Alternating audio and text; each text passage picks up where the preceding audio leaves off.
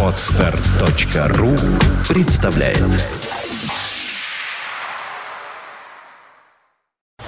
You are listening. You're listening to Internet Radio Fontanka FM. Fontanka FM. Виват. История. Здравствуйте. Вы слушаете радио Фонтан КФМ. В эфире программа «Виват История». Напомню, что программа выходит при поддержке компании «Весткол». «Весткол» всегда на вашей стороне. В студии автор ведущей программы Сергей Виватенко. Здравствуй, Сергей. Здравствуйте, Саша. Здравствуйте, дорогие друзья. Э, И напомню, что в конце программы у нас историческая викторина, приз для которой предоставлен на выбор либо ресторанам «Тепличные условия», сертификат на 1000 рублей на посещение ресторана по адресу набережная канала Грибоедова, 25, либо приз от издательства «Витанова». Это книга, разумеется. «Витанова. Хорошие книги о хороших людях». Ну а тема нашей сегодняшней программы «Сокол или ворон» Да. Емельян Пугачев. Да, дорогие друзья, Емельян Иванович Пугачев. Кто он действительно, помните? Саша, вы тоже, наверное, помните. «Капитанская дочка». И Да. там в кибитке Емельян Пугачев рассказывает Петру Гриневу сказание про сокола и ворона. А, Саша, как вы думаете, ну, а вообще Пушкин символизировал Пугачева или нет? Ну, мне кажется, да. А, думаю, что кто прочитал «Капитанскую дочку», я думаю, что 90% населения нашей страны, а, наверное, да, действительно, как романтичный герой. Только надо понимать одну маленькую вещь. Параллельно с «Капитанской дочкой» Пушкин написал еще историю Пугачевского бунта, где Емельян Пугачев выглядит уже совершенно не таким романтическим, а скорее убийцей, живодером и прочее, прочее, прочее. Поэтому достаточно спорный. Почему мы начали говорить про Пугачева? Ведь крестьянская война, ну, бывает. На самом деле, э, в первую очередь, э, потому что то, что мы знаем, скажем так, те штампы, которые мы знаем о Пугачеве, они немножко коррелируются, или, скажем так, они даже противоположны с тем, что было на самом деле, и много задается сразу вопросов, а почему так, а не иначе? Итак, давайте немножко разберемся. Пугачев родился в 1742 году а, в Донской станице Зимовейская. Саш, вы не помните, где у нас уже упоминалась станица Зимовейская? Нет. А, прекрасное место. Я не знаю, что там, вода другая или прочее. Так вот, станица Зимовейская, сейчас станица Пугачевская, Волгоградской области. А, там, по-моему, сейчас живут человек 500. А в 18 веке или в 17 веке там жило не больше. Так вот, из этой маленькой деревушки, из этого маленького населенного пункта у нас появилось два главных бандита в нашей истории. Из станицы Зимовейской Степан Разин и Емельян Пугачев. Понимаете, да, вот из маленькой, почему Мгм. так, почему так появляется? Еще раз говорю, вода, не знаю, радиация, может еще что-то. Но вот появляются люди, которые идут против власти и прочее. Я не удивлюсь, если мне кто-нибудь из жителей станицы Зимовейской напишет и скажет, а вот у нас известный бандит по кличке Пылесос, да, который там тиранил Москву в 90-е годы, там, да, он тоже от нас. Вполне возможно. Но так или иначе, интересный факт. Пугачев из станицы Зимовейской. То, что я сейчас сказал, как бы, ну, это не новость. А, не новость, что он 16 лет начал воевать. Воевал он а, в русско-турецкой войне и семилетней войне против немцев.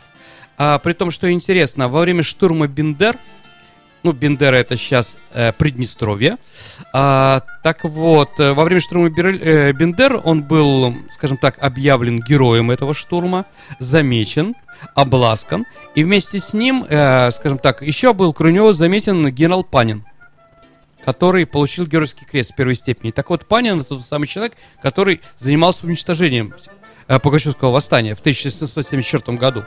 То есть, как бы, мир достаточно тесен и прочее. Далее, непонятно, то ли Пугачев заболел, то ли у него был длинный язык, но его приказали арестовать. То ли он дезертировал, так или иначе он побежал. А вот тут, товарищи, уже идет нестыковочка с нашей, как бы, то, что у нас написано в учебнике. Ну, куда у нас побежал Пугачев? На Яек? Собирать казаков, устраивать революции и прочее? Нет, дорогие друзья, Емельян Иванович побежал не туда, он побежал в Польшу. Он побежал в Польшу и объявился среди старообрядцев. Старообрядцы или поляки, непонятно кто, выписали ему фальшивые документы, Да, и с этими документами он перешел границу и после этого уже попал на Яик.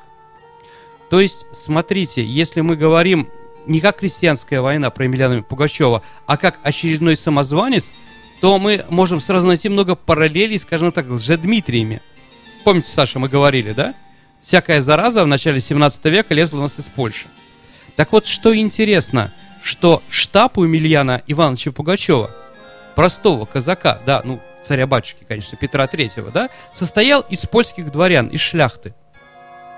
То есть вот тоже такой вопрос, да, какое отношение поляки имеют к яицкому восстанию, да, всеми этими вещами? То есть какое-то имеют. Понимаете, да? Там не были там какие-то неграмотные казаки, да, которые преданные были, а были профессиональные дворяне, да, профессиональные, которые воевали с какими-то делами. Деньги, опять-таки, без денег-то воевать тоже смешно, понимаете, да? Это только у нас в сказках рассказывается. Вышел я тут на центральную площадь, сказал пару слов, и тут мне стали деньги засовывать, да? О, вот, и оружие сразу нашлось и прочее. Без денег не бывает восстаний, в том числе и крестьянских. А деньги давали старобрядцы. Старобрядцы, штаб-квартира, которая была тоже в Польше. То есть вот, как бы, дорогие друзья, об этом у нас почему-то говорить не любят. А, итак, Пугачев на Яйке. Почему туда? Это нынешняя река Урал. Она была переименована как раз из-за восстания Пугачева. Потому что там в 71-72 году а, были казацкие восстания. Итак, дорогие друзья, крестьянская война под руководством Евлена Пугачева, и, э, скажем так, началась из-за казацких выступлений, а не, крести- не крестьянских. Понимаете, что казаки, а, они не крестьяне. У них совершенно другие права, обязанности, они свободные и прочее. Поэтому, да, крестьяне принимали участие, конечно, в войне, но это было на последнем этапе, уже, наверное, на третьем. Но до этого были только казаки. Чем казакам не устраивала нынешняя власть Екатерины II? И вообще власть а тем, что, скажем так, последние 20 лет, последние 20 лет у казаков отобрали, ну вот для ииских казаков это серьезно, у них отобрали монополию на соль. То есть, смотрите, а казаки жили в районе Каспия. Ну, река Урал впадает, знаете, да, север Каспия. А вот, и главный бизнес у казаков, а казаки не только воюют, но у них есть еще какой-то бизнес. Так вот, бизнес казаков была продажа черной икры. А черную икру и рыбу на ситрину, чтобы довести до Москвы и Петербурга, надо солить. Понимаете, да? А тут они теряют как бы право самим изготавливать соль. Что для их бизнеса это казалось, в общем-то, фатальным. То есть одна из причин. Никакой не феодальный гнет, как мы говорим, да? А вот достаточно такая вот вещь, как соль. Помните соляной бунт? Вот здесь такая же, такая же ситуация. Вторая причина, почему казаки выступили, это было, скажем так, ну не очень дальновидная, эм, скажем, кадровая политика центра. Вот сейчас, когда на Украине назначают миллионеров, да, миллиардеров руководителями регионов, это Коломойский, я не думаю, что он приедет в Днепропетровск.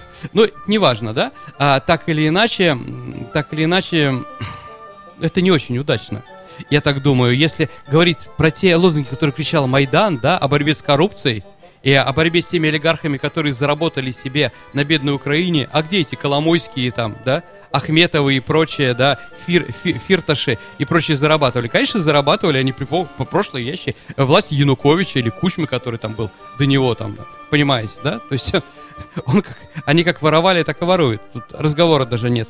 Так или иначе, в чем же кадровая политика была неудачной, по моему мнению? Потому что каз... руководителем казаков назначали немцев.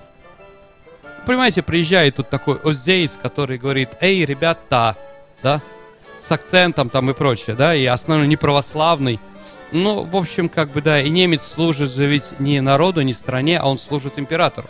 Это тоже надо понимать. Вот произошел антинемецкий, антисоляной, э, крестьянское антисоляное восстание э, казахское, куда и поехал Пугачев. Так или иначе, так или иначе, в 1772 году он прибывает на Яик и объявляет, что он является Петром Третьим. Почему Петром Третьим? Потому что, ну, 10 лет назад, в 63 году, Петра Третьего свергли и убили. Понятно, хороший был Петр Третий, плохой был Петр Третий. Мы об этом не говорим с вами, это нам не интересно. Казакам было интересно то, что э, законного внука Петра Первого свергли, и вместо него вошла дама, женщина, Екатерина II, при том еще немка. Конечно, это не устраивало. Вот как бы с одной прерогатива. Третья прерогатива, э, э, э, третья причина, извините, э, почему началась война именно в это время, это русско-турецкая война. Потому что русские вели очень удачные войны. Если вы помните, Румянцев Задунайский разбил турок в это время у реки Ларги и Гекагул, а Суворов отшлифовал победу, уничтожив э, врага при Туртукае и при Козлудже. То есть, э, скажем так, туркам, турки понимали, что они теряют монополию на Черное море. И они тоже сделали все возможное, чтобы как-то помочь, да, э, помочь Пугачеву. Итак, хотел этого Пугачев, не хотел, но у него появились союзники. А именно старообрядцы, что в принципе нормально, потому что многие казаки были старообрядцами. А казака, э, Пугачев, кстати, всегда был православным. Вот он говорит, второе, поляки, известные друзья нашей страны и всего русского. Ну и третье, турки. Так или иначе, как-то они помогали. А, верили ли казаки, что перед ними Петр Федорович Романов? Ну, мало кто верил. Кто-то верил, кто-то не верил. Но так или иначе сделать бизнес и победить какой-то карьерный рост карьерный лифт, они об этом, конечно, думали и ему помогли. Интересно, что понятно, что никакого отношения, никакого отношения Емельян Пугачев не имел к Петру Третьему, но неожиданно а, у, а, у, у, у казачьих казачьей армии Емельяна Пугачева они выступали под флагами гольштинских полков. Гольштинские полки, дорогие радиослушатели, это личная гвардия Петра Третьего. Ну, у него детство было в Галштине, это Северная Германия, за Гамбургом, туда ближе к Дании. Так вот, э, его личная охрана была, конечно, галштинские полки. И как-то неожиданно эти флаги из Петербурга переместились на реку Яик. То есть, как видите, дорогие друзья, то, что я говорю, это немножко не то, что у нас принято говорить. Да? Я, как говорю, ставлю вопросы, пожалуйста, как бы, да? Есть же историки, которые могут на это ответить. Итак, деньги старообрядцев, тактика поляков, флаги немецкие, да, и непонятный Емельян Иванович. Что еще интересно, а, что в то время, э, в то время как раз, когда Пугачев выступал, а в Европе, в Италии, а, в районе Ливорна произошла еще одна любимая, э, любовная история. Саша, помните э, «Царская охота» фильм? Там Самохина играет, Еременко и Крючкова Екатерина II. Княжна Тараканова, дорогие друзья, mm-hmm. помните такую, да, да? да? Так вот, княгиня Тараканова сказала, что Емельян Пугачев является, а она является, э, является он ее племянником. То есть родственником. Понимаете, да? Тут еще эти появились. Кстати, княжну Тараканову 100% также финансировали поляки. То есть вот, видите, да? Нет, э, дорогие друзья, если вы скажете, а что это все вот иностранцы, а что наши? Нет, конечно, дорогие друзья, у нас были причины, были причины у многих социальных национальных групп, чтобы выступать сооруженно против царского режима, сто процентов. Но когда еще помогает деньгами кто-то, это уже хорошо. Так или иначе, э, так или иначе, кто же поддерживал Емельяна Пугачева? Ну, казаки, которые мы сказали – Дальше, ну, казаки и других христианских войнах руководили, да, и Кондра... э, восстание Кондратия Булавина, и Степана Разина, и, ну, там, худо-бедно Ивана Исаича Болотникова. А дальше крестьяне крепостные. Ну, здесь тоже понятно, что кре... а, Емельян Пугачев а, после того, как прибыл в Пензу и Саранск, а, он там объявил о том, что крепостное право отменяется. После этого крестьяне ему, конечно, помогали в большом количестве. Другой вопрос, как крестьяне могут помочь? Они же не профессиональные, не воины. Да никак. Просто колокольный звон, э, значит, батюшка, священник сразу признает него императора, хлеб, соль, ну там, ну, фуражом и прочее. И еще, э, ну, как бы, крестьяне, узнав, что они свободны, они сразу вырезали э, всех своих помещиков. На всякий случай. Так вот, за это время погибло более трех тысяч дворян помещиков. Не военных, а именно просто помещиков. Потому что грабили в большом количестве. Итак, дальше. Рабочие уральских заводов. Вот это новая, а, но, а, значит, новая часть восставших. Этого не было до этого. Итак, во-первых, рядом Урал, во-вторых, эти заводы, знаменитые демидовские заводы, государственные заводы, там, Невьянский, Шайтановский, я не знаю, там, Кислинский, там, Кислин, Кослинский, извините, и прочее, прочее, прочее. Так вот, они действительно тоже снабжали его не только с рабочими, но еще и пушками. Они же это могли делать. И четвертая группа — это национальные. Э, Пугачеву по- помогали, э, ну, называли их киргизами, на самом деле казахи, потому что война была как раз в приграничье казашкам. Э, дальше татары. И самое главное, конечно, боевая единица у Емельяна Пугачева — это башкир Салавата Юлаева. Так вот, дорогие друзья, а, доходило, что башкиры были три четвертой всей части войска Пугачева. То есть, как бы, да, это восстание было башкирское. И вот Емельян Пугачев, когда пришел к власти там, он даровал, а, даровал татарам и башкирам все права, которые они захотели. Там землю, воду, жалование, бесплатное вооружение, что хотите, да, там сня- снятие с налогов и прочее. И действительно в большом количестве Салават Юлаев ему помогал. И другие тоже руководители ба- башкирского войска. Да, мы, конечно, выбираем, что кроме того, что они помогали как? Они вычистивали, э, скажем так, русские пятна, которые там были, там русские где проживали, да, когда туда приходят башкиры, там, конечно, русские уже не живут после этого. Ну, а об этом Емельян Пугачев как бы закрывал на это глаза по-разному. Так или иначе, вот четыре группировки. А у нас все время говорится о том, что Пугачев очень умело воевал и прочее. Это неправда. Это неправда. Он практически не выиграл ни одного сражения, не взял ни одного крупного города. Оренбург, осада Оренбурга была вообще ошибкой, но он его не взял. А, вы скажете Казань? Казани он только э, захватил пригороды, но сам город тоже его не взял. Уфу тоже, он в него ворвался с двух сторон, там Грязнов и Хлопуша, по-моему. Вот, но местные, местные ополчение, она его остановила. Да, он, конечно, взял Челябинск, он взял Саратов, но в то время, дорогие друзья, это были не города, это были, скажем так, Челябинск это был завод, около которого поселение, а Саратов, ну, был очень маленький городок. Говорить о том, что или Саранск, ну, смешно. Действительно там он походил, но это города сейчас. В то время это были, конечно, не города. То есть он ходил от, э, скажем так, там, где ему нельзя было дать, э, скажем так, какое-нибудь усиленное сопротивление. Если где-то сопротивление было, там, конечно, ему уже абсолютно не везло. И как только пришли профессиональные войска, а еще раз, пришел генерал Михельсон. Помните, Саша, где мы Конрада Карадовича Михельсона помним? а? Конечно, да. Фельдмаршал. Конечно. Вот оттуда он появился, фельдмаршал Михельсон. Михельсон, э, тогда он был подполковником, а он пришел из Польши. То есть он был, э, скажем так, э, войска русские вынуждены были уйти из Польши, где тогда находились. Понятно, да? То есть поляки в что-то достигли. И вот Михельсон пришел и сразу при Сакмаре разбил. Потом еще раз разбил, господи, где там, под Саратовом уже где-то там, э, в районе там, да, с- Нижнего Поволжья. Бибиков также. Александр Васильевич Суворов, у нас об этом любит говорить, но Александр Васильевич сыграл очень большую роль. Теперь внимательно. Александр Васильевич Суворов, как мы с вами говорили, воевал на Балканах. Разбил турок при Туртукае и Козлудже. После этого начался, извините за название, Кючук-Кайнарджийские переговоры, которые заключились Кючук-Кайнарджийским миром. Кючук, Саша, по-татарски значит маленький, ну, по-турецки, да? Вот маленький Кайнарджи, где-то там. А, так или иначе, а, мы требовали больших, э, мы требовали, ну, мы победители, мы можем требовать от турок территориальных претензий. Но из-за того, что Пугачев до такой степени там рассверепел и прочее, что Екатерина дала отмашку заключить мир любой ценой.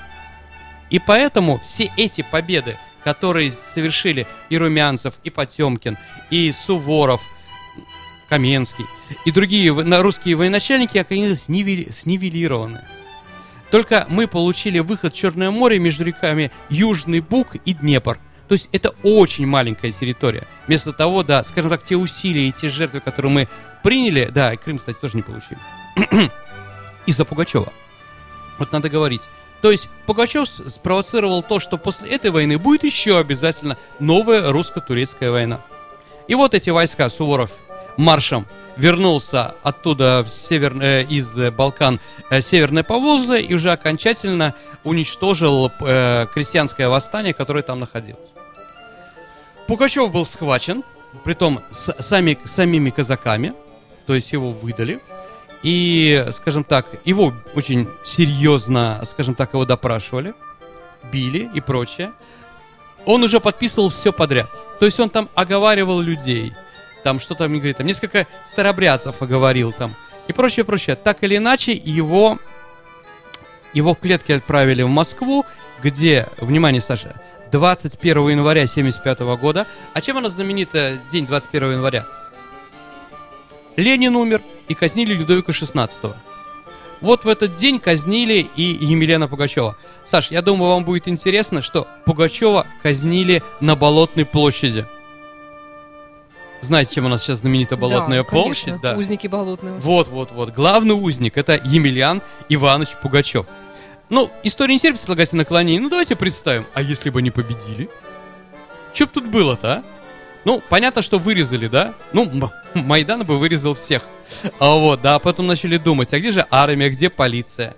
Ну, я так думаю, да, по плану, э, по программе Пугачева, которую он объявил, дворян, дворян он не ликвидировал, они должны были оставаться. Но дворяне теперь кормились не от земли, а получали бы жалование. То есть, в принципе, в принципе, дорогие друзья, у нас был бы просто бы новый, э, новый царской, царская династия ну, которая возникла от бандитов. Ну, от бандитов династии достаточно много. Например, э, современная династия Гримальди, да, которая в Монако. Знаете, Саша, да? Принц Альбер. Стефа... Стефани, как она, певица Ну да, да. Да-да-да. Любите? Не, не ваш не формат. Знаю, Ладно, не знаю, хорошо. не Ну, знакома она любит, она любит шапито. А, ну да ладно. Э, так вот, э, чем они, как они монах захватили? Переоделись в, в монахов, по- поэтому монаха, да? Переоделись в монахов, вошли внутрь крепости, перерезали там всех. Ну, такой вот, да? То есть от бандитов даже очень модно. А в Австралии считай, все, гордятся те переселенцы, граждане Австралии, кто произошел от каторжников. Но это как можно позже, да? Но опять-таки история не терпит кол- наклонения. Поэтому мы не можем сказать, действительно, что бы было. Но так или иначе, так или иначе, война была достаточно жестокая до 75 года. Последним, кто сопротивлялся, кто продолжал воевать, это была, ну, как ни странно, то есть даже не странно, а для нас нормально, это Тамбовская губерния. Тамбовский. А почему? Ну, не Почему знаю. Странно так А, ну? Тамбовское восстание, Тамбовское восстание, Антоновщина, Тамбовский волк тебе, товарищ. О, вот, то есть на самом деле они были упертые еще и в 18 веке. То есть гражданская война закончилась, они продолжали там по лесу бегать там. А, вот, также вот и в 18 веке. Все уже давно закончилось, а тамбовцы продолжали бегать по лесам. Вот, их, унич- э, скажем так, э, в Тамбовской губернии в самый последний момент уничтожили, э, скажем так, всех этих восставших. Около 40 человек было казнено по суду. Сколько было казнено просто не по суду, ну, там не исчисляется, конечно. Эм, дал, да, скажем так, дало ли власти, это, было ли, ли сигналом для власти это восстание? Да, конечно. Екатерина II, которая была противницей крепостного права. Если вы помните, она пришла когда власти, она устроила в Москве э, совещание по соборному уложению 1767 году, которое поставило вопрос об обвинении крепостного права. Дворяне проголосовали, голосовали, проголосовали нет. Тогда Екатерина сказала, ну, как хотите. И через пять лет появился Пугачев. Понятно, что тут беспредел, который был, творился а, в- э, среди взаимоотношений между дворянами и крепостными крестьянами, стал, конечно, уже более невозможен. И уже э, реформы Павла Первого, по которому запрещалось э, э, барщину больше трех дней э, в неделю, по которым дворянам запрещалось убивать и ссылать в Сибирь крестьян. Теперь это было запрещено. А Вот и многие другие вещи. То есть, да, конечно, власть немножко одумалась.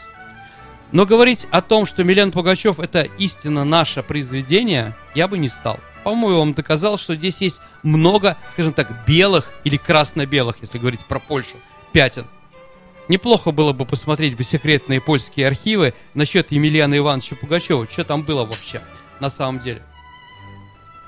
Вот такая вот история про Емельяна Ивановича. Давайте мы ответим на вопросы, которые у Да, нас к были исторической поставлены. викторине. У нас последний выпуск был две недели назад. Да, приболели. И был посвящен он Витте. Сергею Юрьевичу Вита. И вопрос был про железную дорогу. Как звали известного русского писателя, известного, дорогие друзья, который является одним из основателей города Новосибирска, ну, Новониколаевска. А, это Гарин Михайловский. очень знаменитый писатель. А, так вот, Гарин Михайловский, он человек, который построил железную дорогу, через, железнодорожный мост через реку Обь.